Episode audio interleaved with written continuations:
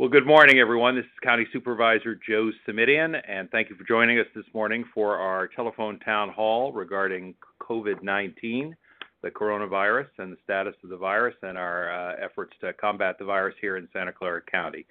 I want to uh, welcome you all. Thank you for taking time out of your day to uh, get this update from uh, not only my office, but a couple of very uh, well informed panelists who are going to be with us today. I think most of you know uh, that uh, we do these calls from my office as county supervisor. I represent the 5th District, uh, which is the northern and western portions of Santa Clara County, uh, and uh, also some additional territory. I may have served some of you during my tenure in the California State Senate previously. But wherever and whoever, excuse me, we are delighted to have you with us today. And um, we also have a couple of very helpful guests. I'm pleased to welcome uh, back, uh, Mr. James Williams. Mr. Williams is our county counsel, our legal counsel here in the county, and um, perhaps uh, equally important for the purposes of this call, he's one of the rotating directors for our Emergency Operations Center, the EOC, uh, that has been managing the uh, COVID pandemic uh, for these past eight months now. in his regular job, his day job, if you will, um, we uh, we uh, count on him to run an office of roughly uh, 200 folks, including 100 attorneys who represent our uh, county in legal matters. Uh, but as I say, he has also been serving as the one of the rotating directors for our Emergency Operations Center, and his office, of course, helps our public health officer craft the public health orders that you all have become familiar with over these last eight months. So uh, we're pleased to have him with us. Uh, Mr. Williams has been with the county now for more than 10 years. Uh, was a, a, graduate of Stanford Law School after uh, picking up his Bachelor of Arts degree at Princeton University. So very pleased to have him and the benefit of his expertise in terms of where things stand here in the county. And then um, we're also very pleased to be able to welcome uh, Dr. Hilary Godwin uh, to the call today. Dr. Godwin is the Dean of the University of Washington School of Public Health, uh, and also a professor in the Department of Environmental and Occupational Health Services, excuse me, Health Sciences uh, at the University of Washington. But uh, she has played a key role uh, in uh, the COVID crisis management in King County, up in Seattle area. she has a long background in public health. Before she was at the University of Washington, she was also at our Fielding School of Public Health at UCLA. She's uh, served at Northwestern University as well. Has some local ties. Uh, she completed her doctoral work in uh, physical chemistry at Stanford University some years ago. Uh, but perhaps most important and most relevant to today's conversation, uh, Dr. Godwin sits on the Seattle COVID Task Force where she was an early advocate for some of the non-medical uh, strategies to stop the spread of COVID, things like wearing masks and social distancing that we've all become so familiar with. So I welcome and thank uh, both uh, Mr. James Williams, our county counsel, and Dr. Hilary Godwin. And again, for those of you who may be new uh, to the call, uh, the purpose really uh, today is to discuss the impact of COVID 19 on our county, the county's response, uh, what the status of the situation is here, and uh, what we can all do uh, to keep ourselves safe and healthy, and where we're headed in the near future. Um, we want to make as much time as possible for your questions, so please, at any time during the call, if you'd like to ask a question, just push star three on your phone. Again, that's star three if you'd like to ask a question. We do have folks who are uh, all set to take your uh, your questions and your calls and we'll try and put you in the queue. I should mention, uh, I know from past experience, we never have quite enough time to get to all the questions that we have. So uh, apologies in advance for that. But again, if you press star three, we will try to get you uh, into the uh, queue, and the screeners are standing by. Uh, format's pretty straightforward. Uh, I'm going to spend a couple of minutes on questions with Mr. Williams about the status of things here in our county.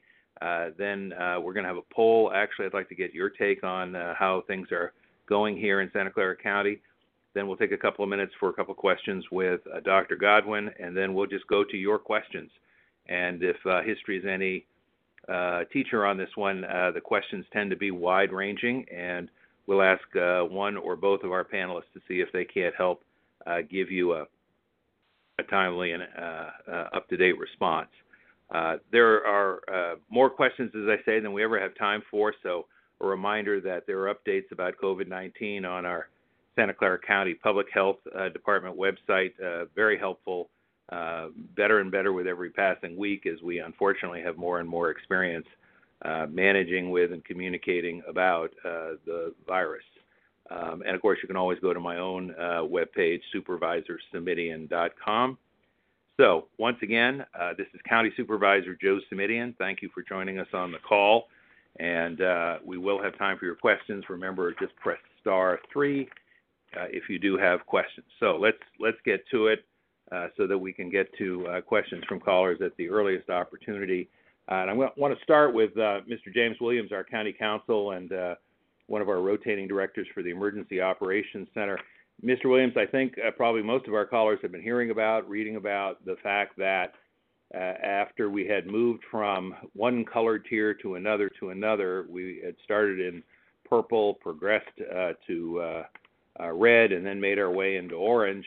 Uh, as things now stand, and as I look at the graph of our case count, it's a bit of a roller coaster but we we now apparently have slipped back from orange into red, and uh, there's even some discussion about the fact that uh, we could slip all the way back into the purple tier. I'm sure these colors are starting to get a little confusing for folks. What is that?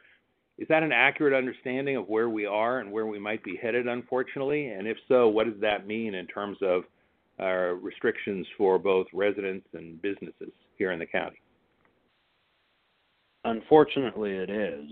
Um, what we're seeing is not really uh, shouldn't be that surprising to those who are looking at what's happening elsewhere in the state and across the United States, uh, and in fact, in, in, most parts of the world, where uh, we're seeing a, a, surge of cases uh, all over the place and a surge of hospitalizations.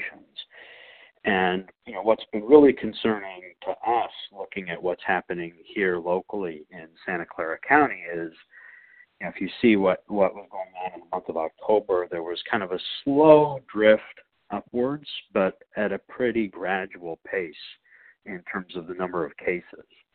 Uh, but what we've seen in just the last couple weeks, and it's really been accelerating, is a significant uh, increase in cases. And just to put that, uh, put some numbers uh, behind that, you know, 335 newly reported cases today, 330 yesterday, 362 Friday. These are numbers um, that are as high as, if not higher than, uh, the peaks that we saw with the, the wave of cases we had um, in uh, late July. And so, you know, it's quite concerning. And one of the things that's concerning about it is, um, you know, with an exponential type of growth situation, which is how this virus behaves, um, you know, the risk of it getting uh, pretty quickly out of control is is is quite concerning. Along with cases, we also know, and usually with a lag, we see hospitalizations, and then with an even greater lag, unfortunately, uh, deaths. Um, and our hospitalizations have also been rising. Um, you know, we've had now uh, for for about a week hospitalizations uh, have cracked above 100. We've got um, uh, today about 135 COVID pos- positive patients in hospital. Um, significant increase in hospitalizations. There were 44 new hospitalized patients uh, reported on Friday, for example. Uh, and so that's got us concerned. Again, not, you know, we're, we're seeing, you know, this is similar to what's been happening elsewhere in the region, in the state, and across the country. Um, but it just reinforces that Santa Clara County is not an island. Um, and, you know, what we're seeing here is is really concerning. Um, well, you, uh, you mentioned you mentioned the case counts, uh, Mr. Williams, of you know well over 300 cases now uh, on a daily basis, and comparing our, uh, that with the experience we had in the summer. But um, you know, as I'm sitting here looking at my laptop, and I've got uh, truly a roller coaster ride in terms of the number of cases. Uh, going back to March, it's up, it's down, it's up, it's down, it's up, and now starting to go sharply up again. But I think the uh, if I understand the data correctly, uh, the number of cases we've got today on a daily basis is literally three times that that we had on a daily basis just a month ago. Is that a correct assessment?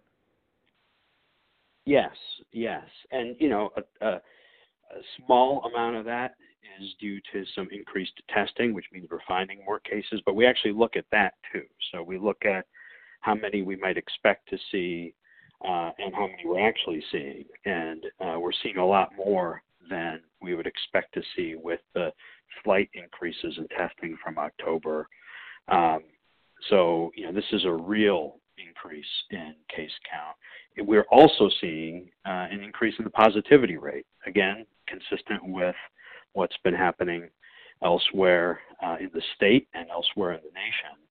Uh, but that also is reflective of increased uh, community spread of the virus uh, here in Santa Clara County.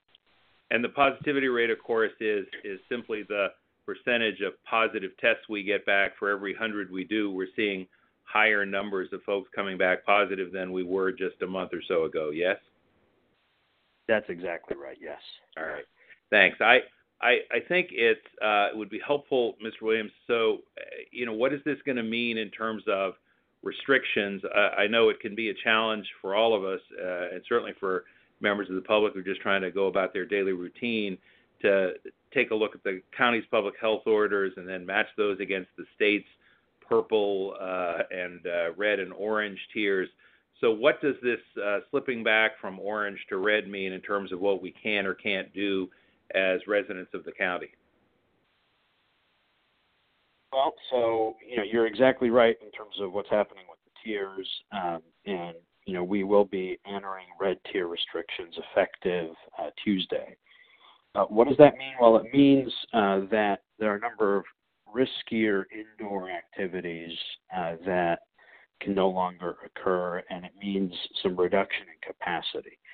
Um, and specifically in, in our county, um, uh, our public health officer has uh, ordered closure of indoor dining know is one of those activities that's particularly risky. Why? Because what we have learned so far about the virus is that outdoor activities are safer than indoor activities, and activities where you're wearing a face covering are safer than those where you're not. Well, indoor dining, unfortunately, is an activity where you're both indoors and inherently not able to wear a face mask.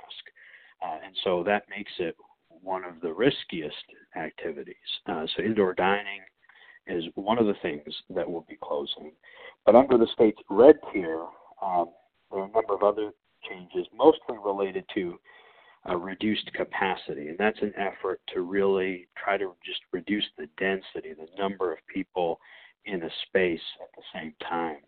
Um, and so, for most retail um, and you know, including grocery stores and you know all sorts of kind of general retail uh, capacity uh, be limited to 50%.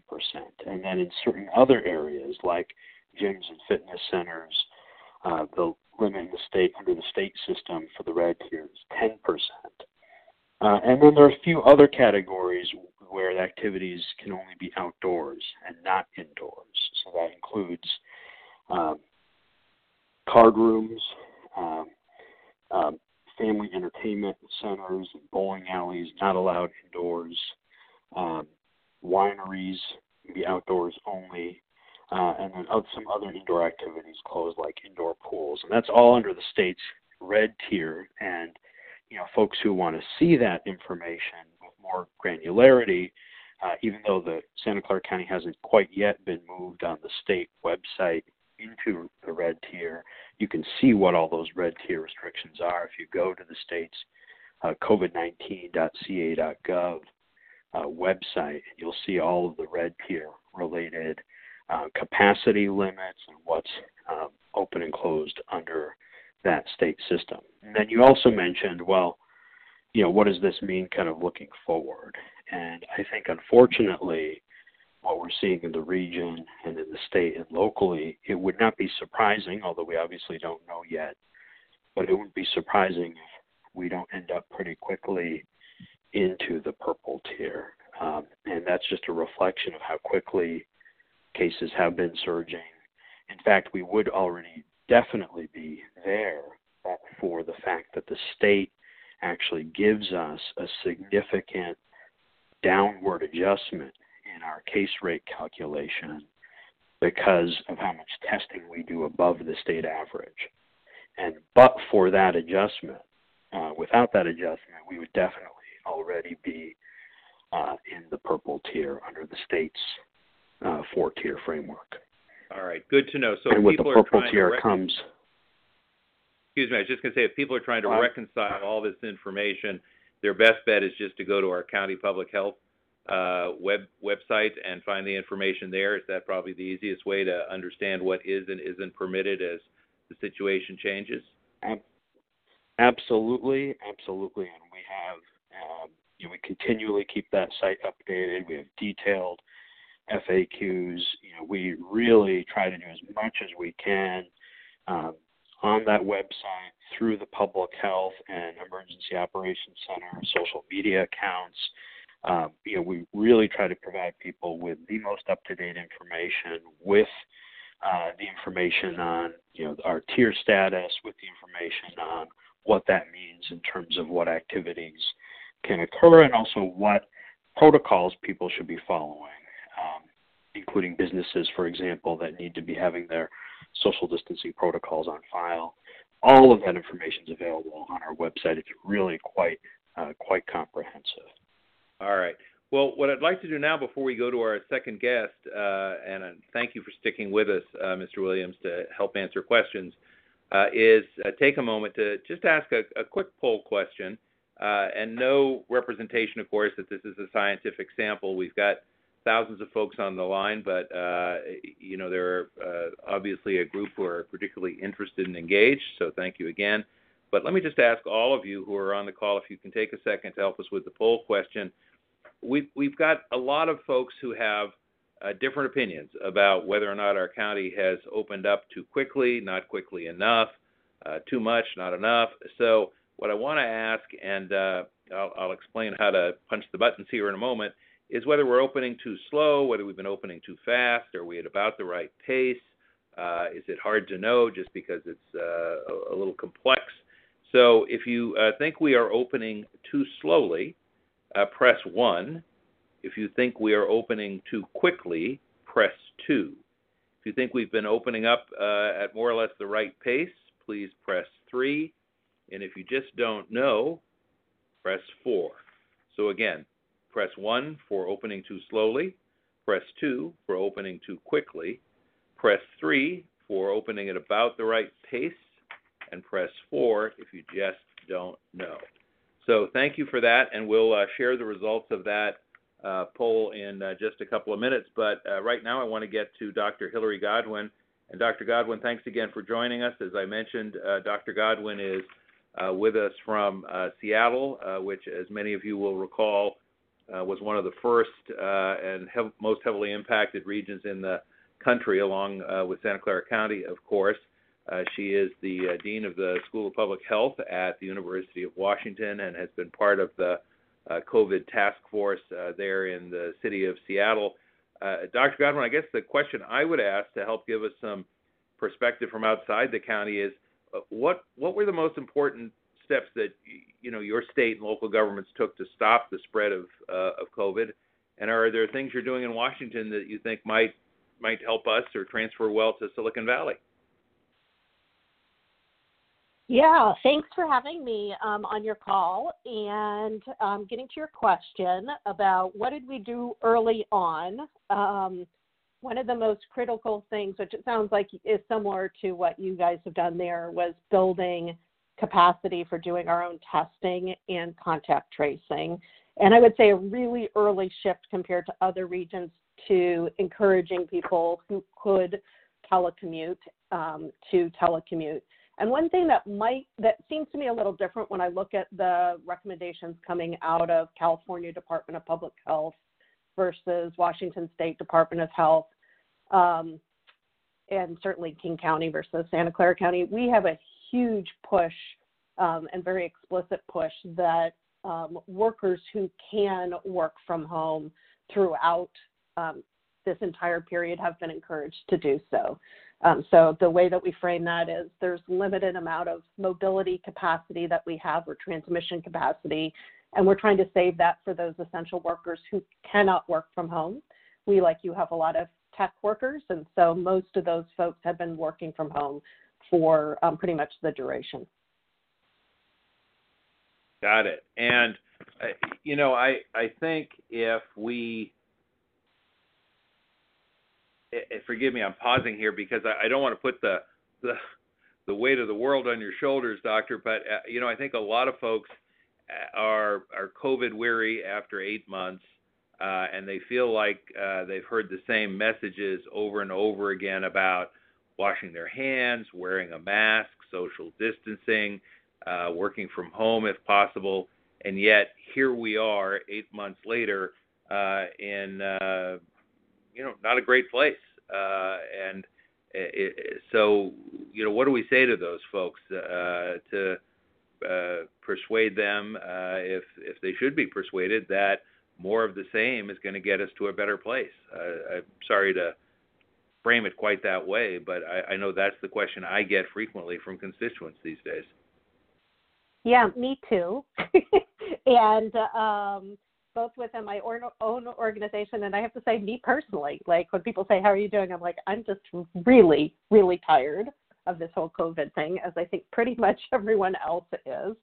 Um, and yeah, it's hard to sort of keep at these um, these things that um, might not seem like a you know such a huge heavy lift in terms of wearing a mask or social distancing but over time just wear us down. We are social beings and want to be with other people. And these are things that sort of interfere with with that normal part of human existence that's really critical to all of us. So I totally sympathize with people um, having COVID fatigue. Um, that being said, I guess I would point to, uh, you know, I was actually on your Santa Clara um, Department of Public Health website and um, and the California Department of Public Health website looking at your stats. And you guys, like us, are actually doing great, right? So let's put this in a national context of like compared to other states right now, Washington and California and Oregon are all doing really well. And I think that's because we've had great leadership from our elected officials. They've, you know, worked together and also worked across, you know, state, local, county, local, um, and worked really closely with public health. So I would frame it as those things you've been doing have been working. Um, that's a big part of why we are doing so much better out here on the in the West Coast states. We did know that we were going to get a second wave in the fall, just because that's what's typically seen with respiratory pathogens with cold weather, because people start to congregate indoors, and it's pro- probably some COVID fatigue is also contributing to it. So what we're asking is, we know you're tired of it, but this is the time to double down and make sure that we continue to do as well as we can um, and hang in there, um, even though it, it, for all of us, feels like a really long haul. Got it. And I, I think, um, and I'm sure again that we're all getting uh, the same questions, a lot of interest as um, talk about a, uh, a vaccine uh, has uh, started to uh, permeate the news, uh, conversations that folks are having. Um, you know, presumably everyone who's on the call is hoping that we're going to have a vaccine sooner rather than later. I'm curious, how effective do you think vaccines will be in, you know, putting an end to the pandemic? And um, how soon do you think residents can reasonably expect to get vaccinated? There seems to be a range of views on that subject as well. Yeah, so and I'm hearing all those range of predictions as well. Um, so I'll give you probably a range, but at least cite my sources. Um, so I'm feeling much more optimistic about this as of the end of last week than I was for a long time. So we have really great news coming out of Pfizer. Their the efficacy for their vaccine at, for the preliminary um, part of the trial is way better than most of us in public health could have reasonably hoped for. So that is fantastic news, and um, and it is clear that they are scaling up for distribution. So that's all good, um, and makes me more optimistic that you know that we might be have kids back in school in the fall um, next fall and and things like that. Um, but it's going to take a while to get that enough vaccine produced to get it out to the general population. And also, um, just the distribution part of it is going to be really challenging. So, um, the estimates that I've seen, that probably the one that I, I give the most credence was I saw sort of percent estimates from Boston Consulting Group, um, who've been doing a lot of work in this area and, and synthesized across a lot of different types of input, suggested we could had a 50% chance of having 25 million doses out of this vaccine by April. And that is a critical number because it, it would allow us to provide um, vaccination for our frontline health workers, um, some of the most vulnerable people in our in our country, like people who are in assisted living facilities, et cetera. Um, but it's a small percentage of the total U.S. population. So I'm sort of looking at that's great. Hopefully, we can get the absolutely key people um, vaccinated um, in the next couple of months. Then it's going to start the heavy lift of getting a couple hundred million doses um, distributed across the United States. That'll be challenging with the Pfizer vaccine um, because it requires to being kept cold, um, and that requires an infrastructure that we honestly just don't have. Um, and also is uh, the biggest vaccine campaign um, that we've ever launched in the United States, and so it's just it's just logistically really challenging. And then it also requires two doses. So my personal hope is that some of these other vaccines that are currently in development um, will come out um, hopefully equally as, as effective, or if not, at least pretty darn effective, um, but may not require the same kind of cold chain or two doses. And during this period where we're vaccinating key essential workers with the current vaccine, maybe some of those then become ready, and um, it makes it a little easier to get um, vaccines out to the larger population.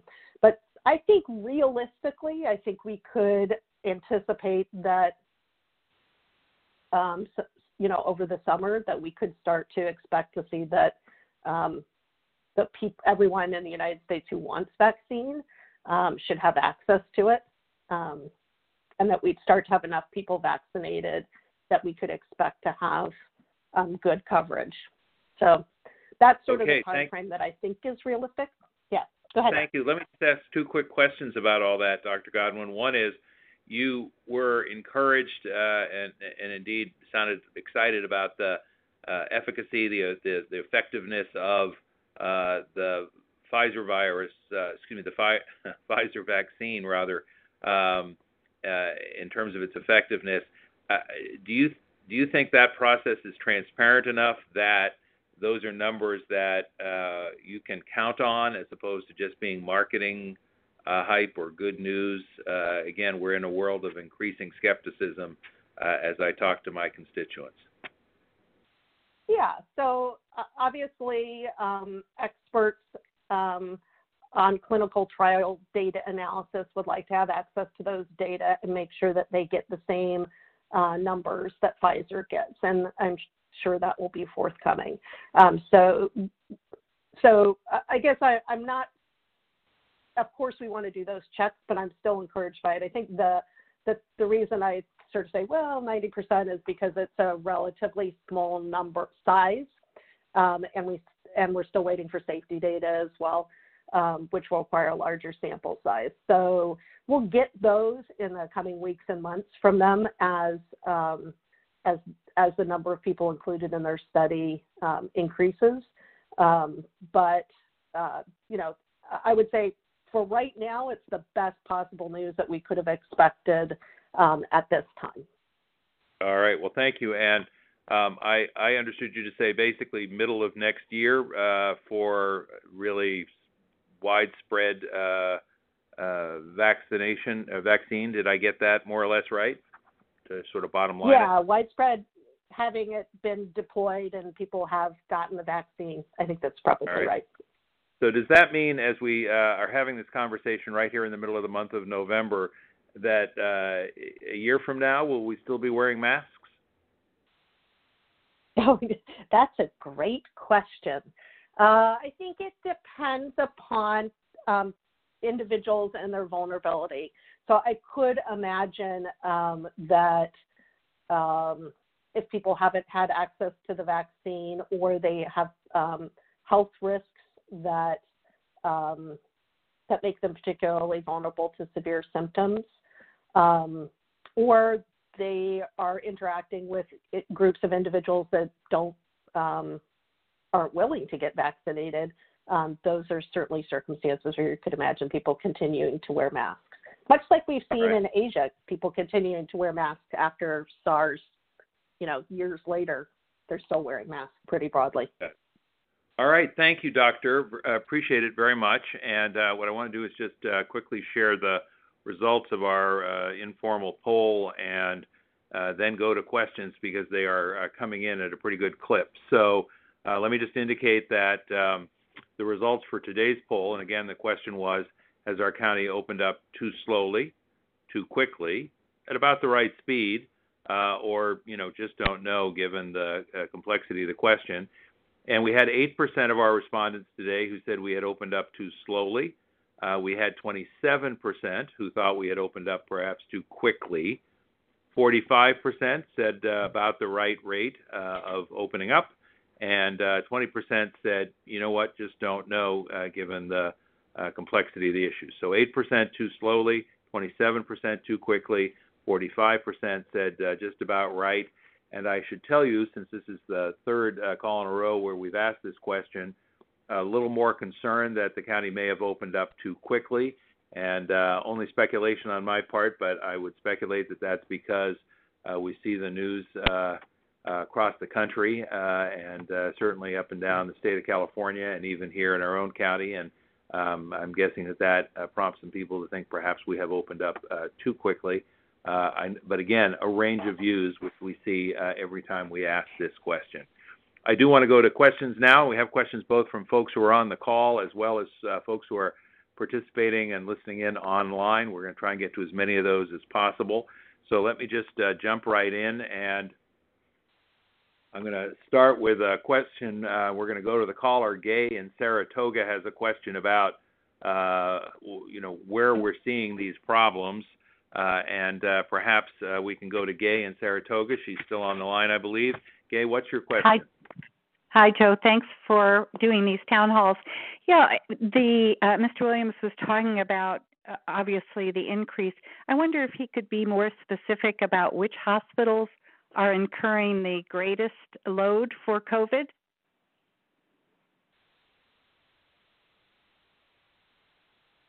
James Williams, So uh, I'd anything?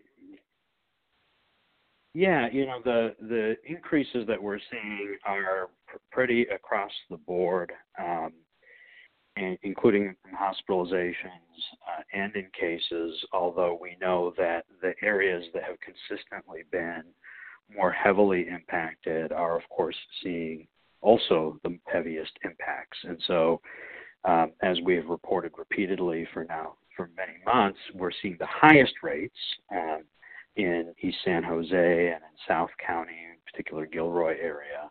Um, and so, you know, you know, one of the more heavily impacted hospitals as a result is is uh, you know the hospitals in those areas. But it's really across across the board. Um, and what one of the things we're seeing with this increase in, in cases is that um, you know case counts are climbing kind of everywhere. Um, so it's um, it's reflective of broader community transmission. All right, thank you. And uh, let me just say uh, we have a number of questions sort of around this uh, same topic of uh, the increased hospitalization and uh, local hotspots. let me go to Robert in uh, Mountain View, who has a, a question uh, in that uh, category. We'll try and stay with this uh, theme for just a moment or two. Robert, are you still with us? Yes, I am. Uh, thank you for taking my call.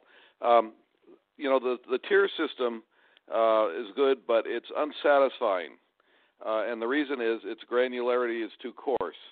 Uh, Santa Clara County is a huge county, and uh, someone like me wants to know uh, in in greater detail where the hot spots are, and and how we can continue to find out where the hot spots are. Mr. Williams, any thoughts about that? Well, yeah, actually, I, I think this is an important, really important point. Um, I think that you know what you know with the big caveat i'm obviously not the public health officer and i'm not an epidemiologist but um, but i do get the honor of working with them and um, and you know what i would share is you know we're really a region and that's one of the reasons why early on we really tried very hard to be uh, working cooperatively as a region and so what that means is where people live and where people work um, uh, it's is is crosses not just boundaries within a county, but boundaries across counties quite significantly. And so what we're seeing, for example, right now is actually the whole Bay Area region uh, with rising case counts pretty at a pretty similar rate from county to county. You know, slight differences, but the reality is that cases and hospitalizations are rising in Contra Costa and in Alameda and in San Francisco and in San Mateo uh, and Marin and so forth. Um, and so we really interact uh, actually much more regionally than even within a county level. And likewise within our county, the fact that uh, there may be, you know, more residents, for instance, in certain zip codes or areas, you can find uh, zip code level information and city level information on the dashboards that we publish on our website. Uh, but the fact that there may be some that may there, there may be more residents in certain zip codes or certain cities, uh, that doesn't tell you where they got uh, infected, doesn't tell you where they work. And many of them may be essential workers who are working as grocery store clerks or working as uh, firefighters or working as nurses or uh, healthcare aides or others all over the county or all over the region. Um, and so, with this level of increasing community transmission of the virus, I think it's really important to keep that in mind. Uh, and that's why it's so critical that we, across the board, are very careful about things like uh, face masking, things like social distancing, and strict adherence to, you know, the social distancing protocols that we have in place. Dr. Godwin, if I could ask you, uh, obviously you're not in a position to comment on our um, hotspots or concentrations here in Santa Clara County, but I'm, I'm curious to know in Seattle and King County, where you're doing uh, much of your work, uh, has this has this question or topic been uh, a, a, frequent one? Are people um, struggling with uh, some of the, the balances to be struck between privacy and transparency. I'm, I'm just curious about your take on the, the caller's sort of question about, uh, you know, how, how detailed can we uh, hope to get the information so people have an understanding of what's happening out there? yeah, our situation is very, very similar to yours. I mean, for people who don't know, King County and Santa Clara County have almost the exact same population size and pretty similar demographics, pretty diverse counties, but also you know large presence of of tech industries, and so um, uh, some similar things going on there.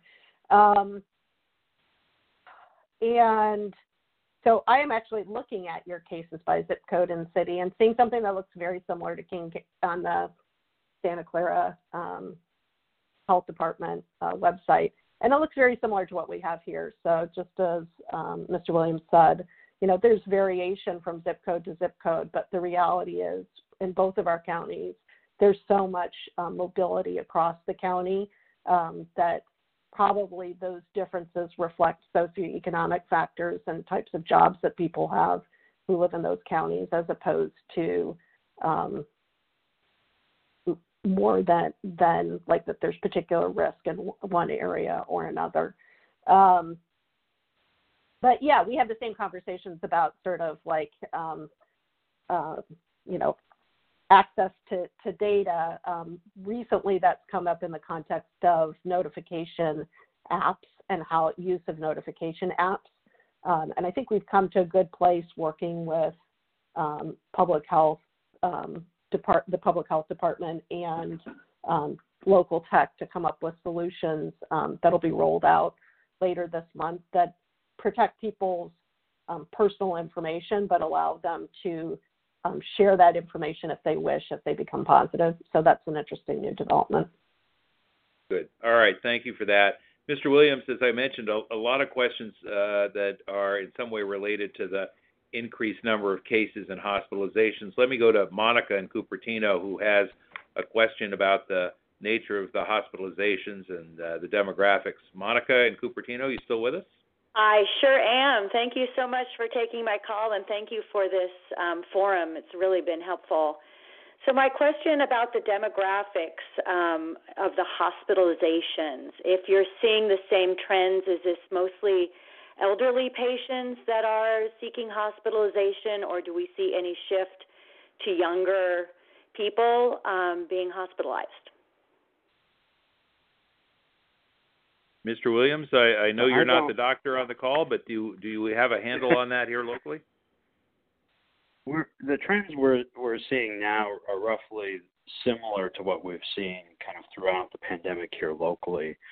Um, I actually don't know the demographic trends for hospitalizations, but I do know them for the cases. Um, and uh, what we have been seeing is consistent pattern is that um, you know the the case the both the surge that we had in July and the one we're having now, uh, the cases are being driven by uh, folks age 18 through 34, um, but the hospitalizations do of course trend older and uh, and of course the fatalities trend older. And we have I know the the age demographics broken out and detailed on our dashboard related to both the cases and the deaths uh, in our county. So those patterns have been pretty consistent, and we're not seeing um, a lot of hospitalizations or or fatalities from young kids, which is something that's also been very consistent uh, across the country uh, throughout the pandemic as well. Um, but you know, it, it appears from you know what we've seen the last few months, a lot of the activity is younger adults, and then you know perhaps they're passing it on to household members or relatives or others who might be in more vulnerable uh, age categories or have other medical conditions, and then that leads to those folks uh, getting hospitalized, and that leads to, uh, unfortunately, serious illnesses and deaths. So that's been somewhat consistent pattern that we've now seen for several months. And Dr. Godwin, uh, are you seeing any changes and or clear patterns in terms of uh, who, who's uh, showing up uh, most uh, most frequently in uh, in the hospital with need for attention? No, we we we actually just reviewed these data this week um, at at the city level, and it's pretty consistent. Been pretty consistent. We had a spike um, in young adult cases um, when um, school universities came back into session. Um, but the currently what we're seeing in terms of the distribution and age groups is pretty consistent with what it's been across the board. And same thing with hospitalizations um, tends to skew towards older individuals and obviously people who have high risk. Thank you. Uh, back to Mr. Williams, we have a question from Lee in Mountain View uh, because uh, he's raising the the point that with these additional cases, that uh, obviously we need to make sure we've got capacity uh, to to handle them. So let me go to Lee in Mountain View and let him uh, fill out his question a little bit more fully. Lee, thanks for joining us. Well, thanks for having me. I uh, enjoyed uh, the questions and answers. My question is that there's no question that we are spiking even further in terms of the number of people that are getting the virus. And my question is, do we have the beds to take care of them? It seems to me that uh, capacity is already, from the conversation, is already uh, critical, and we're still getting more and more cases, and it's not likely to slow down, not until the virus vaccine is actually useful. So, what is the prognosis for, or what's the status of creating more beds? Mr. Williams, that I know is a topic that uh, you're familiar with because you and I have been talking about this yes. for eight months. So, what's your uh, what's your yes. response yes. for our caller? Yes, so this is something we've been very concerned about from day one. The county itself actually runs one of, of course, our largest hospital systems, uh, owning and operating Valley Medical Center, O'Connor Hospital, and St. Louise Hospital. Um, and so, you know, we're very much uh, attuned to what's happening uh, with hospitals and hospital bed capacity and have been right from March. Uh, that was one of our biggest concerns right from the get go, seeing what was happening uh, in Italy, seeing what was happening in the rest of Europe uh, and other parts of the U.S., and that spurred us uh, to act so swiftly back then with the with the first shelter in place order. Um, we've kept a cl- very close eye on bed capacity. We have a dashboard that provides that information. Right now, uh, locally, we're doing okay, but we know what's happening elsewhere in the country. We know what's going on in Utah. We know what's going on elsewhere, and it's something we remain quite concerned about. And we know there's a lag between uh, spikes in cases and when um, you know when people show up at the hospital with a serious illness and we want to make sure that there's a bed available. So we um, have a whole unit in our emergency operations center that's been continually staffed, that's dedicated and focused on hospital system preparedness that works and coordinates with the hospitals, uh, all the acute care hospitals in Santa Clara County. We have we monitor their PPE situation, for example, very closely. We have reserve stockpiles that we can provide through the Emergency Operations Center. We monitor their staffing. Staffing is actually one of the biggest challenges for hospitals in dealing with uh, surge issues. Um, so we monitor that closely and working with them. Uh, and they're all also, of course, well aware of what's happening um, nationally. Um, so that that work is very much been ongoing uh, and is on kind of renewed focus given uh, the increase in cases that we're seeing now. I'll also add that the county has taken steps to uh, make sure that there's there is increased capacity. For example, DePaul, which is one of the facilities that was part of the uh, when the county acquired O'Connor and St. Louise hospitals out of bankruptcy, those hospitals were going to close. And when the county bought those out of bankruptcy, we also got the DePaul property, and we've invested over the last several months and and are bringing online uh, a number of uh, of beds there to help deal with some potential surge. So this is all uh, work that's been well underway.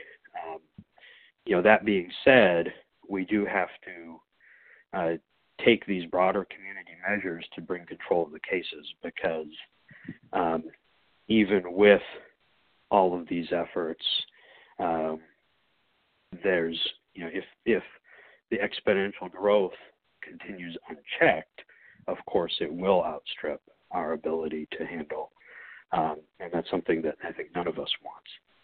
Thank you, uh, uh, Mr. Williams. And I'll, I'll, just add for Lee and our other listeners, um, I, in, in my role as a county supervisor, uh, coincidentally, I serve as chair of the county's health and hospital committee. Uh, and there were, uh, and each of us, uh, you know, is focused on the board on uh, different pieces of the challenge along the way. I was particularly uh, focused in the early days uh, back in March and April on two issues. One, testing, where we've now, I think, ramped up our testing in a way that um, has really provided great benefit. But also this issue that Lee raised about our capacity if uh, things got um, out of hand, uh, would we have the surge capacity, and uh, as Mr. Williams has described it, uh, the beds, the ventilators, the professional staff, the personal protective equipment, all of that.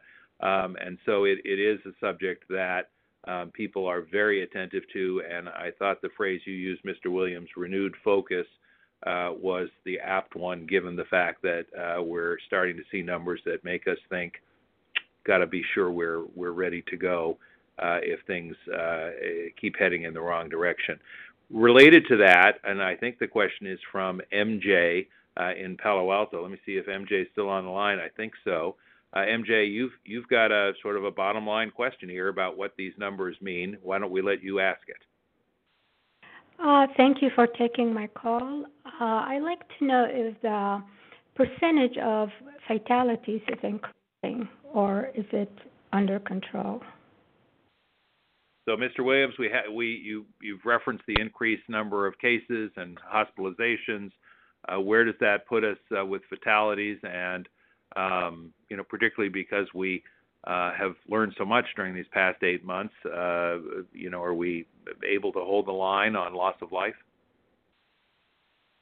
Well, there's some good news and some bad news in there. I think the, the you know the good news is that one thing that's been very apparent over the last several months is that the average length of stay in the hospital has come substantially down.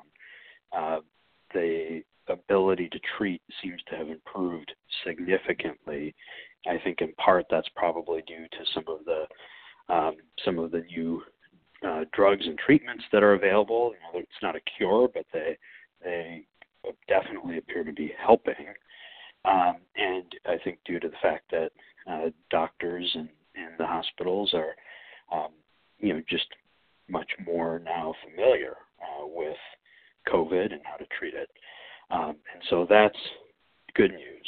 Uh, the bad news is, you know, our deaths do continue to add up, and um, you know, day by day we see that those those numbers come in, and that's particularly true when this uh, virus gets into long-term care facilities or other vulnerable populations where it really spreads, leads to serious illness, and leads to death.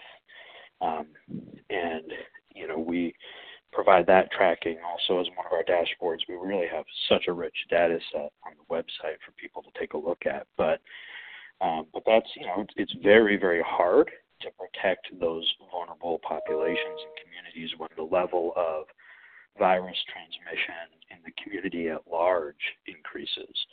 Um, and so that's a, one of the areas of concern. We have a whole team that's focused specifically on providing support to those kinds of facilities, also other congregate settings, like, for example, uh, jails or homeless shelters and the like, uh, where there's also similar types of risk. Um, but even with those efforts, it becomes very, very hard, and uh, there can be a lot of hospitalizations and a lot of deaths coming out of uh, those kinds of facilities and other kinds of uh, senior care centers and so forth. Um, and you know, I know that's that's been true elsewhere in the country as well. Um, and you know, it's it's just it's a sobering uh, reality of this disease. Dr. Godwin, uh, what's your experience uh, in the Northwest uh, with respect to fatality rates over time? We've we've been uh, in the pandemic battle now for eight months. Um, what's your take? Yeah, we like you. Um, it's almost exactly the same thing. Great news is that we're doing better at treating people. Um, the sobering news is that those pe- the case fatality rate for people who end up in the ICU is still quite high for this disease. Um, and so, you know, I think our, our best approach is to keep people from getting to the point um, that they need ICU care. And, and that's why you're seeing us, you know, rolling back um, different um, opportunities for people to mingle with each other and transmit, um, which you guys are referring to as the going from orange to red or red re- restrictions to purple restrictions.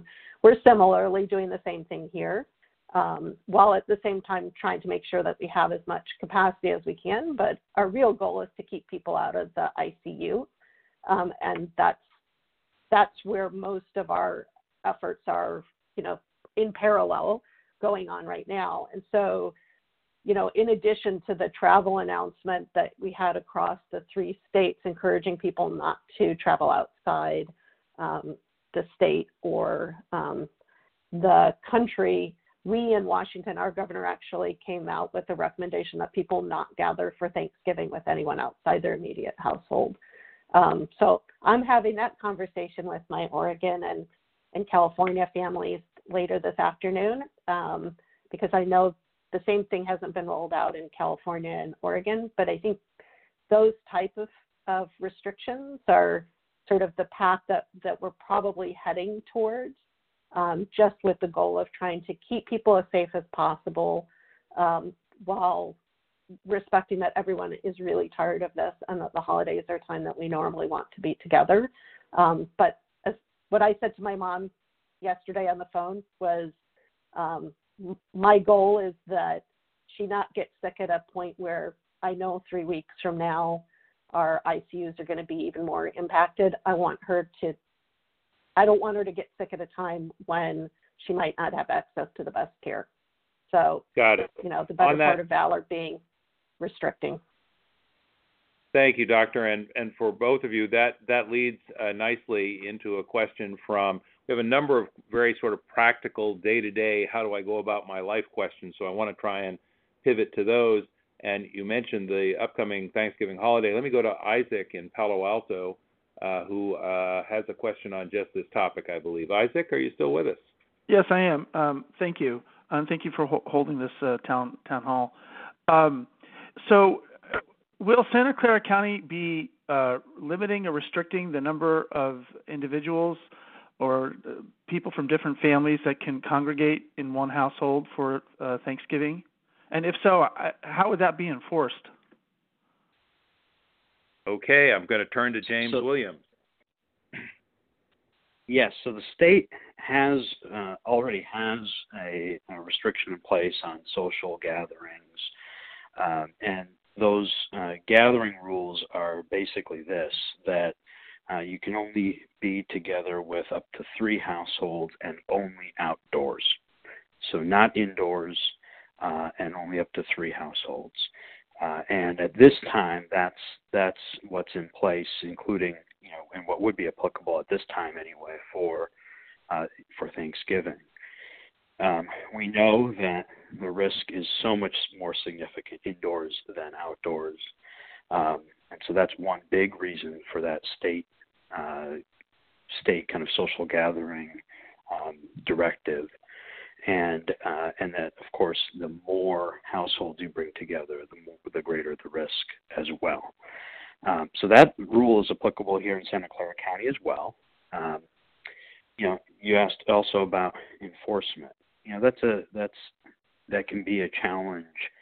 Um, you know, we don't have folks going and knocking on people's doors. Obviously, um, not only do we not have the infrastructure for that, that's also just not how the county is designed. Um, and um, and so, you know, our expectation is that people are paying attention to that. It's for their safety, it's for community safety, um, it's for the safety of friends and family and relatives. And um, and right now, you know, is especially an important time, and it is hard. You know, we it, we've been at this for many months, um, and this is exactly the time of year when we all want to be with our families, and so that makes it all the harder. But um, but to the point raised earlier, you know, this is not the time when I think you want your family to be getting sick and trying to get a hospital bed, uh, and so it's all the more important to be vigilant about that.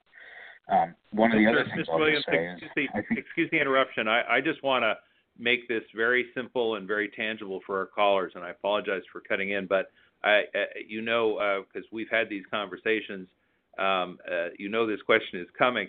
So just to be clear, if my wife and I wanted to invite our sister and brother-in-law over for Thanksgiving dinner, that is prohibited if we do it indoors under the public health order right now here in Santa Clara County. Yes?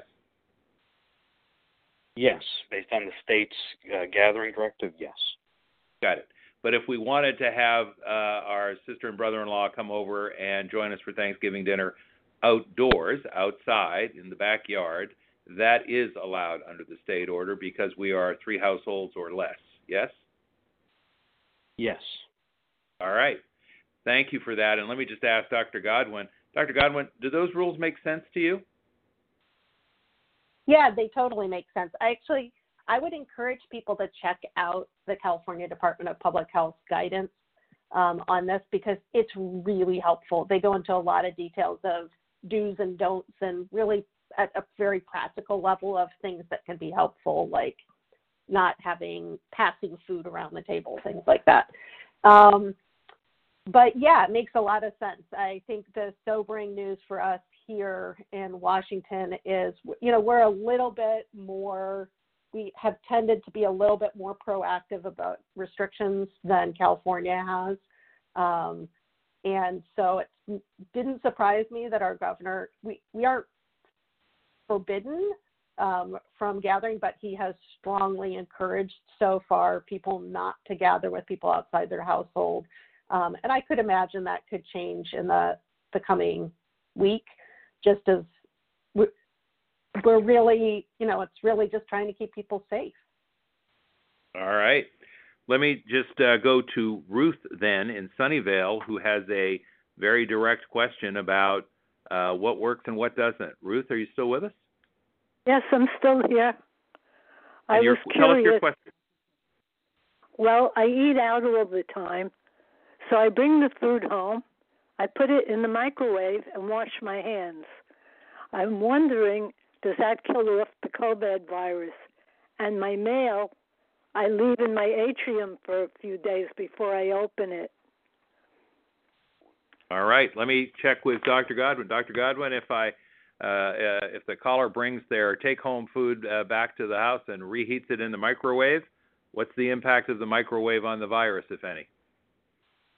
Yeah, so we have, to my knowledge, not seen any cases of COVID being transmitted through food. So that's the good news.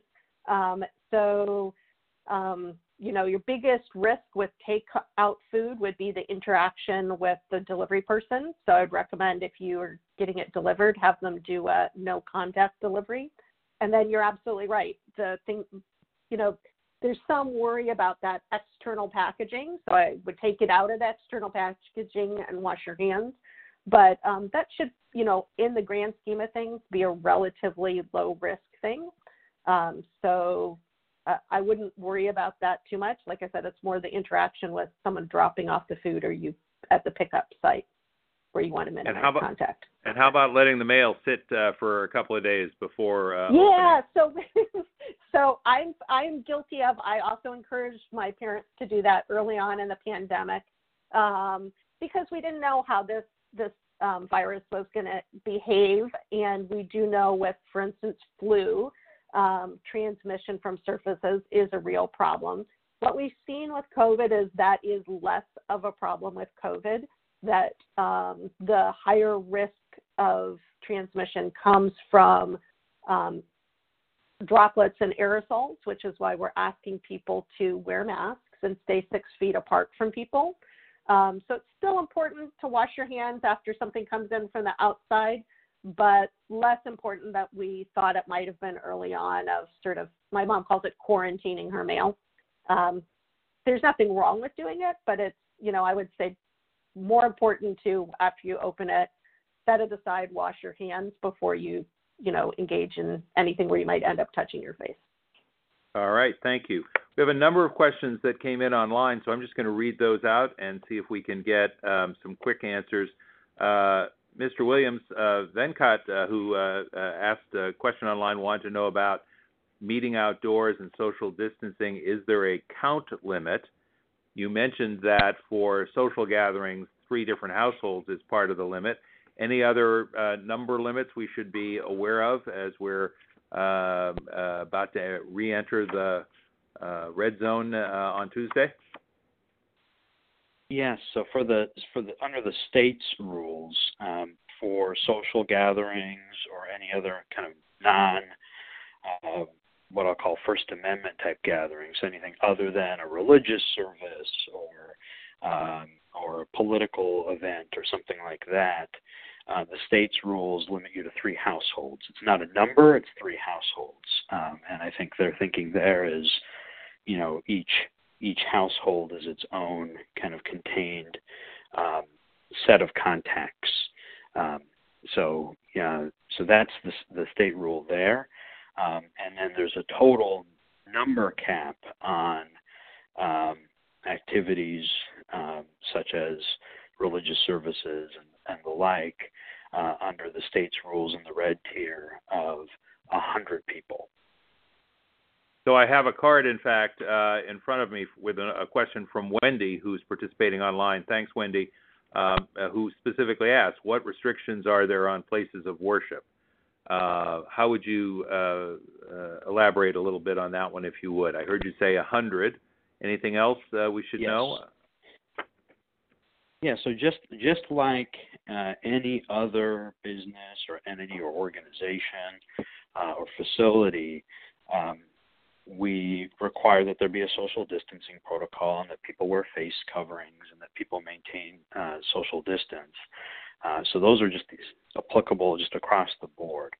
For religious services, uh, you know, for mass, for example, or any other type of religious service, uh, the the limit is 25% of capacity or 100 people, whichever is uh, fewer. So that's that's the applicable limit, and that's the limit under the state's uh, red tier, and that's also the local limit that we've uh, even had in place um, uh, locally while we've been in orange. All right. We have another online question, this one from Robert, who just asks Is it safe to serve on a jury? Mr. Williams, I'll start with you and then I'll go to Dr. Godwin, see what her experience is.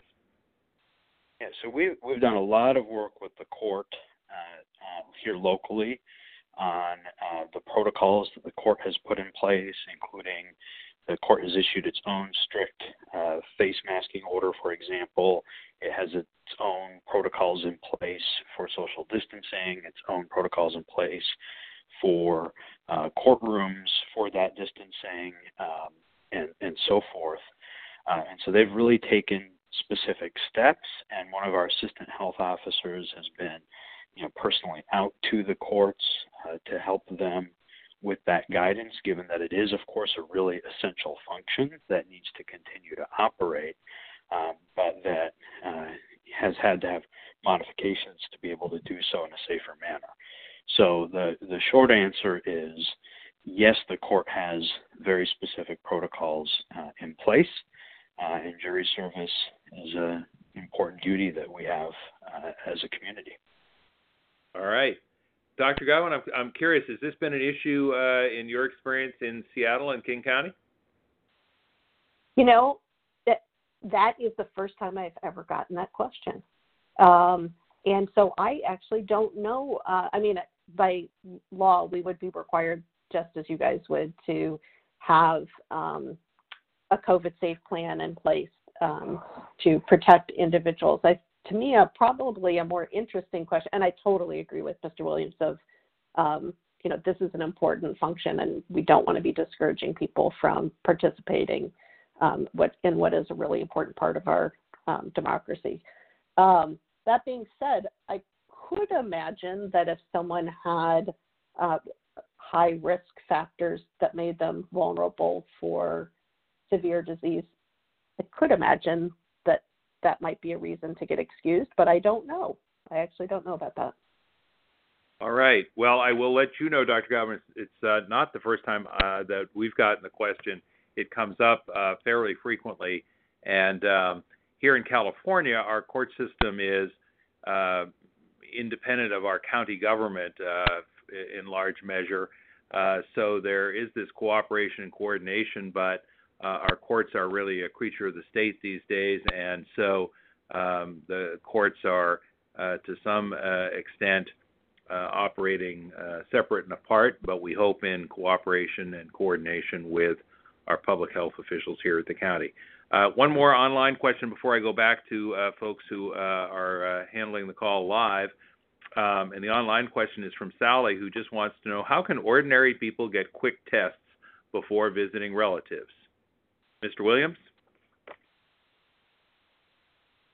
Well, we have a lot of uh, testing resources available. I encourage people to go to our website, sccfreetest.org. Um, we've significantly increased uh, capacity at the fairgrounds site, which is a drive-through site. There's uh, sites at the different cities, uh, different city on different days. You can schedule well in advance, um, a week in advance. Um, so you can go now and, and schedule an appointment. Um, and in addition, there's a lot of testing now available um, through other providers and large healthcare systems, uh, and all that information is available there as well. But the testing infrastructure has increased so significantly uh, since the early days of the pandemic, uh, and uh, Santa Clara County has really been quite robust uh, in increasing that testing capacity, as uh, Supervisor Simitian, I know you know very well. Thank you, Mr. Williams, and Sally, and for others as well. The the turnaround time on tests has improved. Uh, that is Im- important, obviously, uh, in making good use of the results. Uh, you can't make thoughtful decisions and comport yourself the way you want to if you don't know what the results are in a timely fashion. to Mr. Williams's point, I will say that while there's been a heavy emphasis on testing in East San Jose and in uh, what we call South County in the Gilroy area because those are hot spots where we want to identify folks. Um, we have now got a, a series of what we call pop-up testing sites in the smaller communities, many of which are in my district, which is uh, why I have uh, focused so much on making sure that they're regularly scheduled visits uh, in places like Palo Alto, Los Altos, Los Altos Hills, Sunnyvale, Cupertino, Saratoga, Mountain View, uh, and on and on. So um, it, please feel free to uh, go to uh, sccfreetest.org uh, or go to my webpage, supervisorsimitian.com, uh, and we'll um, uh, we'll we'll find you a, a, site there, or you should be able to find a site there. there are enough of these pop-up sites, as we call them now, that uh, you can access one uh, pretty quickly and in close proximity in most cases. And just to underscore it, you don't have to be from the city or town where the test is taking place. So uh, anyone uh, who shows up uh, uh, and has signed up for a test in Palo Alto, for example, can take the test there. Anyone who has signed up for a test in Sunnyvale can take the test there. So um, I think we have made some significant progress there, and that's a bit of good news. Uh, let me go. Uh, speaking of testing, uh, we've got oh, a question from. oh, can Dr. I, can I? Can I? Please. Yeah, can I jump in for just a second in terms of Please do. the value of, of testing? So, one thing I, I wanted to emphasize is that when people are getting tested, um, they need to be asking for PCR based tests um, because those um, are the most likely to give you an accurate response. So, um, as opposed to antigen based tests, which have high rates of um, giving false positives and false negatives. So, you want to ask for a PCR based test. That's one. And then the second is that um, just to remind people that a, a negative test, even with the PCR based test, doesn't mean that you couldn't develop COVID um, after that. Um, so we can only pick up cases when people have a certain amount of virus in their body. Um, and so we've seen examples, for instance, when we've done repeat testing on campus with our students, uh, where a student will come up negative for two days and then t- turn positive as the amount of virus um, in their body increases. So it's really important to combine that testing. The testing is great and we want you to do it, but combine that testing with um, self quarantining yourself, not um, hanging out with other people um, before you get tested. Um, that those are you need to do both of those things. It's like a network of of prevention. Um, just the testing by itself doesn't mean bingo you're you're completely safe. Um, we want people to also be doing the staying away from other people as well. Well, thank you, Doctor. That that leads actually to a question going back to our, our folks who are hanging on the phone lines here. Um, uh, we have a question from Matt in Sunnyvale about just this issue.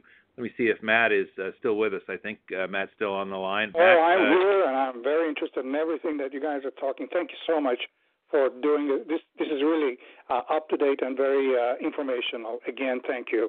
And uh, quick comment: I don't want to be in the hospital anytime, anytime now or never. So I'm t- trying to do the right thing. We have three households, two daughters. We're going to get together. I basically want to hug my grandson, only grandson. The first one uh, was born in March. I was able to do that after self quarantine of 14 days once. I want to get to him. I want to hug him. So that's my motivation. So I want to do it as safely as I can. What is the safest period of quarantine where I can get the test and then uh, feel that it gives me the highest degree of confidence? And then related question, what is the false positive rate of the no swab test that my doctor ordered for me?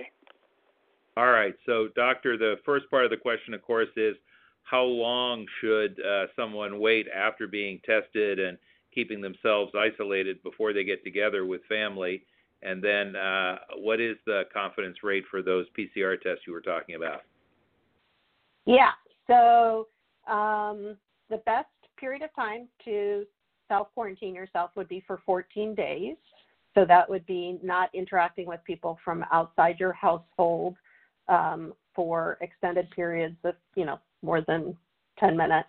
Um, and and any interactions would be masked and you're socially distanced and all of that kind of good stuff. So um, doing that for 14 days prior. And then you want to get tested within ideally a 72 hour window of when you're going to get together with your relatives.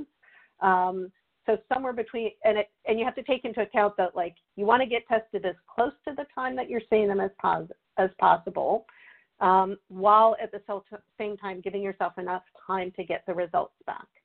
So this is where um, Mr. Williams will be super helpful in terms of being able to tell you the typical turnaround time. But let's say the typical turnaround time is one day, then you could get tested two days before or three days before. But if the turnaround time is more like two days, then you'd want to get tested three days before so you can get the result back in time.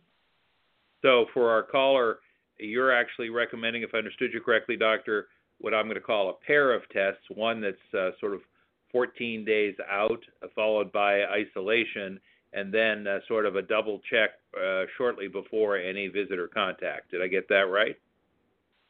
Yeah, um, we actually don't. Re- I mean, we aren't pushing the 14 days prior. We're just recommending that you just self quarantine for those 14 days. Um, yeah. All right.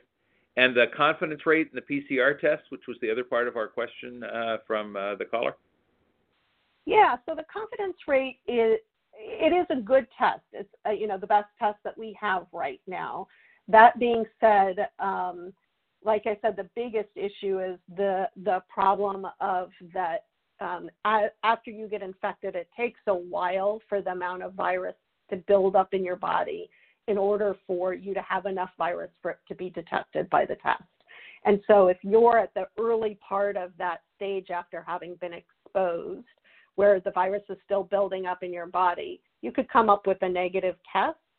Um, even though maybe the next day or two days later you come up as positive, not because you've been newly exposed, but just because it was too early in your infection for it to pick up. So it's not really a problem with the test as much as it is just the reality of the complexities of um, the things that make COVID so frustrating. it's just it the, that long incubation period um, and the potential for infecting many other people when you have no indication that you're sick is one of the things that just makes COVID really challenging and has made it really hard to control. All right, thank you. And one more question from a caller on uh, this issue. Uh, Pat in Santa Clara, Pat P in Santa Clara. Uh, can you share your question, please? And thank you for joining us on the call. Okay, um, my question is about asymptomatic carriers. Um, has anybody figured out how long they shed virus? Uh, is it the same as other people? And I don't even know what that is. I think it's maybe two weeks or something. in general. And I know it's not a hard and fast rule, but do we have any guidelines at all on the asymptomatic carriers? Doctor? Yes. Yeah. Yes, we do. So if um, you know that you have been exposed or have good reason to think that you have been exposed to someone who has COVID 19, um, you should quarantine for 14 days, even if you have no symptoms whatsoever. Um, and uh, and and recognize that um, you could feel fine for that entire time. You could even come up with a negative test, but you still need to quarantine for those 14 days um, for the reasons that I talked about previously. All right, thank you. I want to try, uh, we have so many good questions, and my apologies to those of you uh, who uh, we just can't get to today, but I want to try and bundle a couple of batches on uh, two last issues. Uh, and the first, Dr. Godwin, is uh, mostly going to be for you, and they are around, the questions are around the topic of vaccination, vaccines. Um, we have an online question uh, or two that I'll just read and ask you to sort of keep in mind, and then I'm going to take three questions in a row from folks on the on the call uh, to see if we can uh, toss out the sort of range of issues here. Uh, Lorraine online wants to know: Is there any idea how safe the vaccine will be for immunocompromised residents? Jeff wants to know uh, how long is it likely to be between the first and second shot? And then how long after the second shot uh, will the vaccine still be fully effective? So, questions about the vaccine in that way. And then uh, Yuri in Campbell has a question. Uh, let me see if Yuri is still on the line. I believe so. Yuri, what's your question, please? Uh, about the, um, the vaccine, when you get the vaccine, uh, usually, like the county health department gives you a, a paper that says that you have been tested and um, you know, whatever it is.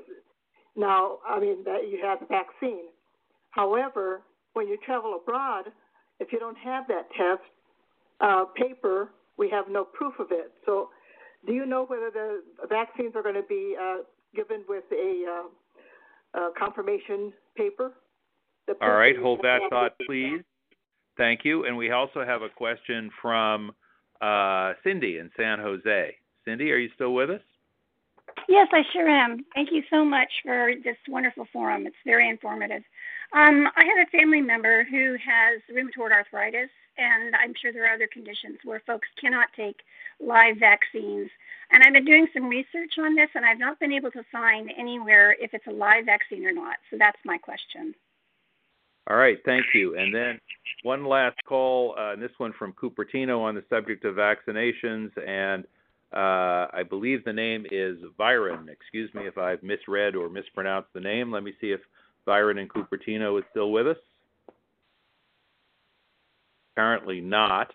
But uh, the question that was asked uh, from Cupertino is nice to hear the good news about the vaccine, but are there antiviral medications coming? So, Dr. Godwin, that gave you a lot to work with on the subject of uh, vaccines. So let's uh, let's start with um, how long between the first and second shot, and uh, uh, how long uh, do we think the vaccine will be effective for after that second shot? Yeah, so um, I, I, believe that the protocol um, is that the two shots are separated by three weeks. Um, that's how they, I believe that's how they've been running the trial, and then they test for um, immune response um, a week after that. So they're seeing good response basically a month after, four weeks after um, the original shot, assuming you get the second shot. Um, and we don't know how long it will last for. Um, this has been another one of the big challenges with this this virus is that um, that we have seen cases of people even who had um, the actual disease get reinfected, and so we don't know how long um, how long the vaccines will last, and we won't know that until um, we've had been able to watch people who are vaccinated over a period of time. So that's something that we will be finding out over the next year or two. Thank you. And Um, do you happen to know when when the vaccine is available? Will there be some kind of a an ID card or document for folks to be able to uh, show proof of vaccine? Yeah, so this is one of the one of the things that I was referring to when I said um, that there's just huge logistical challenges.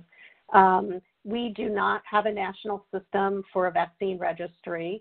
Um, in the state of Washington, we actually do have a state registry, and so making sure that sufficient information is and that the people who are distributing it um, are recording that information into the the state vaccine res- registry will be critical. Um, but we don't currently have a system for that that's nationwide, and that is one of the things that the um, that President-elect Biden's task force for COVID-19 is working on, I believe. Okay. So that is a challenge. And, that's one of our challenges. And then a question about how safe the vaccine will be for uh, folks who are immunocompromised. Uh, so my understanding is that we do not have safety data back yet on the vaccine, um, the Pfizer vaccine, let alone any of the other ones. So it takes longer to get the safety data because you need a larger sample size um, and and to monitor them for a longer period of time than it does to get the initial efficacy data. Uh, but we should be getting some of those data for um, the Pfizer vaccine in the coming month, I would hope. And, okay. and then for other vaccines as they finish up their clinical trials, their phase three trials. And we had the question from Cindy, and you know, full full disclosure and disclaimer here. I know you can't provide medical advice uh, over the phone long distance, but um, the question was about I'm folks also with not an rheumatoid MD. arthritis. So, yeah, I'm ah, a PhD, not an MD. So, so there, all, there you go. all disclosure. Yeah. all caveats duly noted, but the, there was the question about the the vaccine for people with rheumatoid arthritis uh, uh, who can't receive live virus. Any uh, information you can share on that one for us? Yeah, so the Pfizer vaccine, uh, my understanding is that it is an RNA virus, uh, sorry, an RNA vaccine, um, and that um, it is not um, a live virus. So it's not either live or dead virus. It's rather taking the genetic material um, and injecting that genetic material into people and having their bodies produce um, just not the entire virus, but just the protein that that we develop the immune response to. All right, clearly So something our it, from that will want to perspective should up. be okay. Yeah. Thank you. And then um, antiviral medications.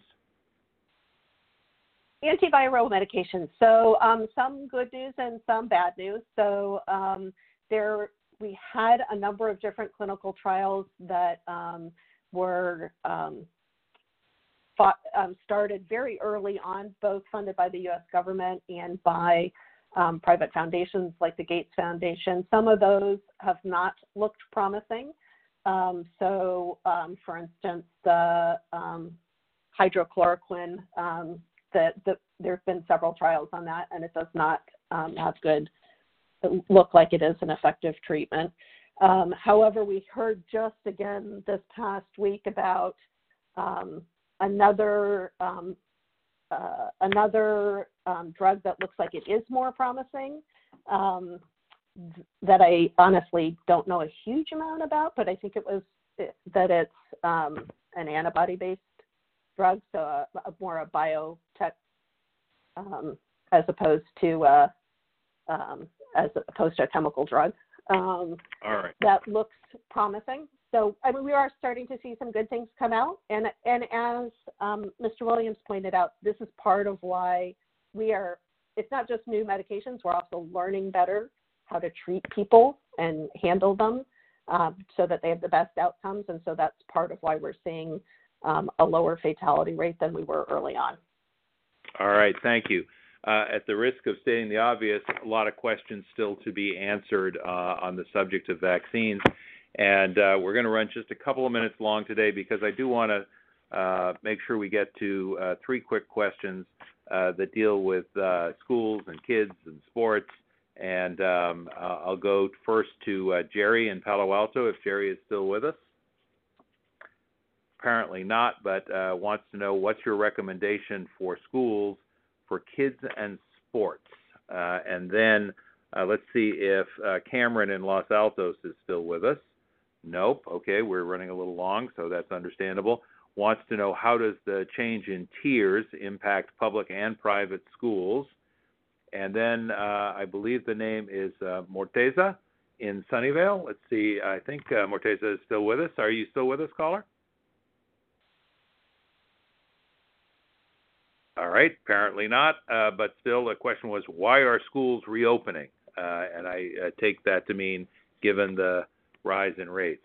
Uh, let me uh, go first to Mr. Williams to give us some Santa Clara County specific understanding Yeah. of what what's happening with schools. Morteza, is that you?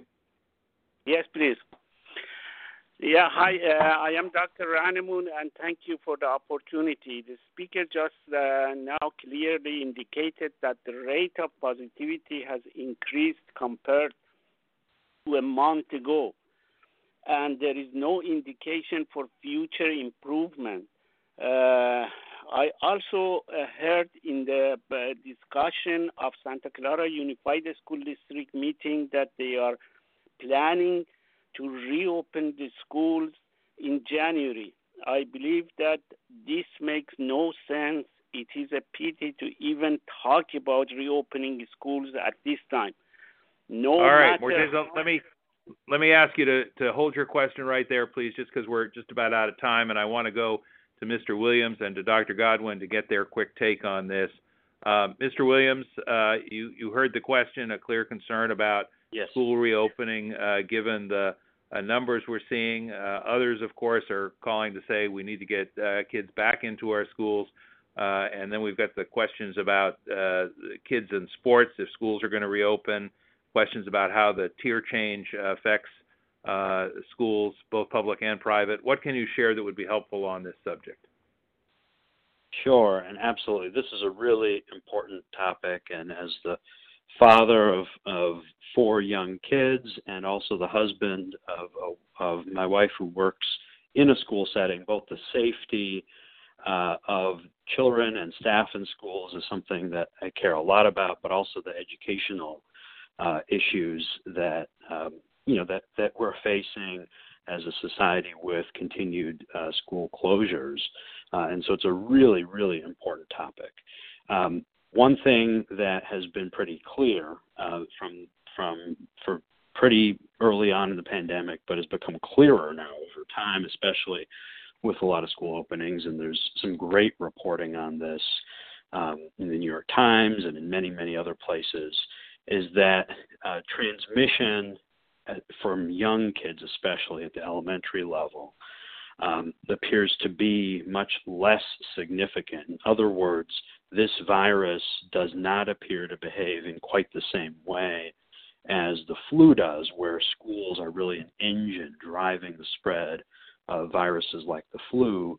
Schools don't appear, especially at the elementary level, don't appear to be the same kind of engine driving spread. And here locally, uh, with some schools opening, um, we haven't seen um, a lot of spread being driven by schools, and we have in fact put in place very specific, very uh, uh, significant uh, guidelines on how schools can be open with um, all sorts of very, very detailed um, um, precautions that are mandatory uh, for how in person instruction can occur in order to reduce that risk even further. Uh, and so it's been uh, a subject of a lot of focus locally. We have a whole schools task force. We have a lot of support infrastructure in place to help schools um, who are coming back do so uh, in a safer manner.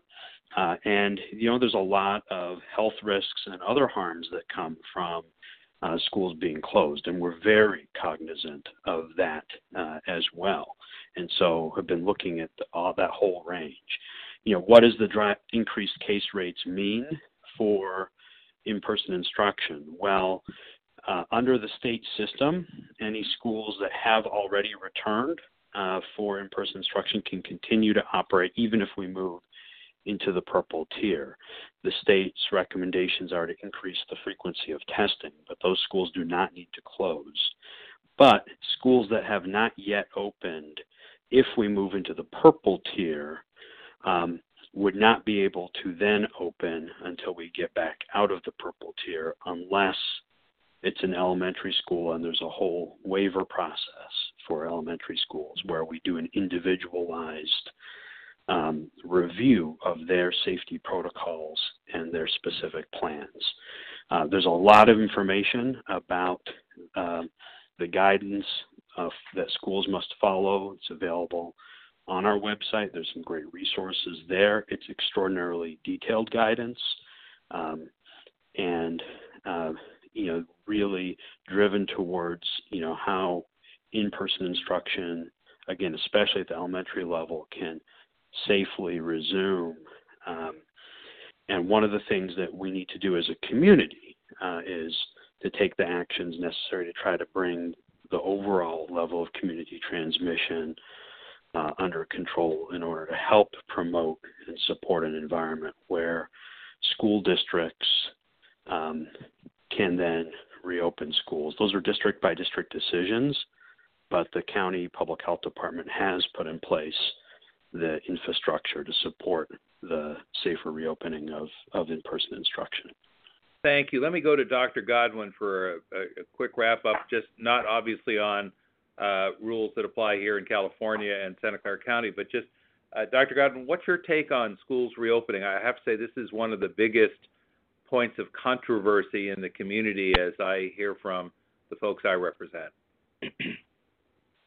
yeah, in many ways, the dilemma about um, bringing kids back to school sort of encapsulates many of the the the options that we have um, and decisions that we have to make in under COVID um, in situations where we, we don't really have a good choice or an outstanding choice. Um, and so we're trying to choose between two difficult situations, um, which I think Mr. Williams described really well. You know, the difficult situation of uh, potentially, um, you know, seeing some increase in transmission when we're already at a point where we're worried about it versus the real um, learning um, and health disadvantages of having kids, particularly K through five kids, not be able to have in-person instruction. And so I would just agree with him that um, we actually do know a fair amount now about how um, how to manage that in a not a completely safe, but a, a safe safe enough way for K through five kids, and that includes tracking to make sure, as you said, testing to make sure that um, we're not seeing outbreaks and being responsive and closing down schools when we if we do have an outbreak. Um, but for me, you know, this is that being able to have K through five kids spend some part of their week with in-person instruction. That's for me one of the top priorities. That and us keeping open critical segments of our economy. So for me, when, whenever I talk about, you know, like we ha- we're all going to have to, you know, do some things that are not super fun or cut back on socialization and and not you know have to wear masks even though it's a pain and keep our social distance we're doing those things so that we as a society have the ability to do really essential functions and for me one of those really essential functions is making sure we're taking good care of our K through 5 kids and giving them the opportunities to learn and grow and develop all right. Thank you so much, uh, Dr. Hilary Godwin, uh, Dean of the School of Public Health at the University of Washington. Thank you, uh, James Williams, uh, County Counsel, and uh, one of our uh, rotating heads of the Emergency Operations Center for COVID 19. really helpful commentary today. Thank you to all of you for listening. we had tremendous participation. I got to more than 20 questions, but I have to tell you uh, that we had uh, well uh, more than 20 questions we just couldn't get to. A lot of great questions today, uh, and um, uh, I was particularly disappointed because this is going to be the last telephone town hall for this year, for this calendar year. Uh, we'll assess what might be helpful in the coming year. And with that in mind, I would just, in addition to saying thanks again, remind listeners who are still on the call that uh, at the sound of the tone when we wrap up in a moment, you can just stay on the line and offer a comment, leave a message or a question if you'd like, uh, and do let us know whether you think we should be continuing these in the new year Are there particular topics you'd like us to uh, cover, particular folks you'd like to hear from? Uh, and uh, if you, uh, for any reason, want to listen to part of the conversation that you missed or uh, want to share it with a friend, it will be uh, up online uh, in its entirety in just a day or two on my website, supervisorsimitian.com. And with that, I will say thanks. Enjoy the holidays, but enjoy them safely, as we have been advised by both of our panelists today. Um, it looks like we're in this for the long haul, and we're going to just have to redouble our efforts to get through it together as a community. So be safe, be well, and uh, do let us hear your thoughts at the sound of the tone. Uh, we'll talk to you uh, in the new year, but as always, feel free to reach out to me in my office, either by phone or by email, uh, if we can be of help. Take care and be well. See you soon.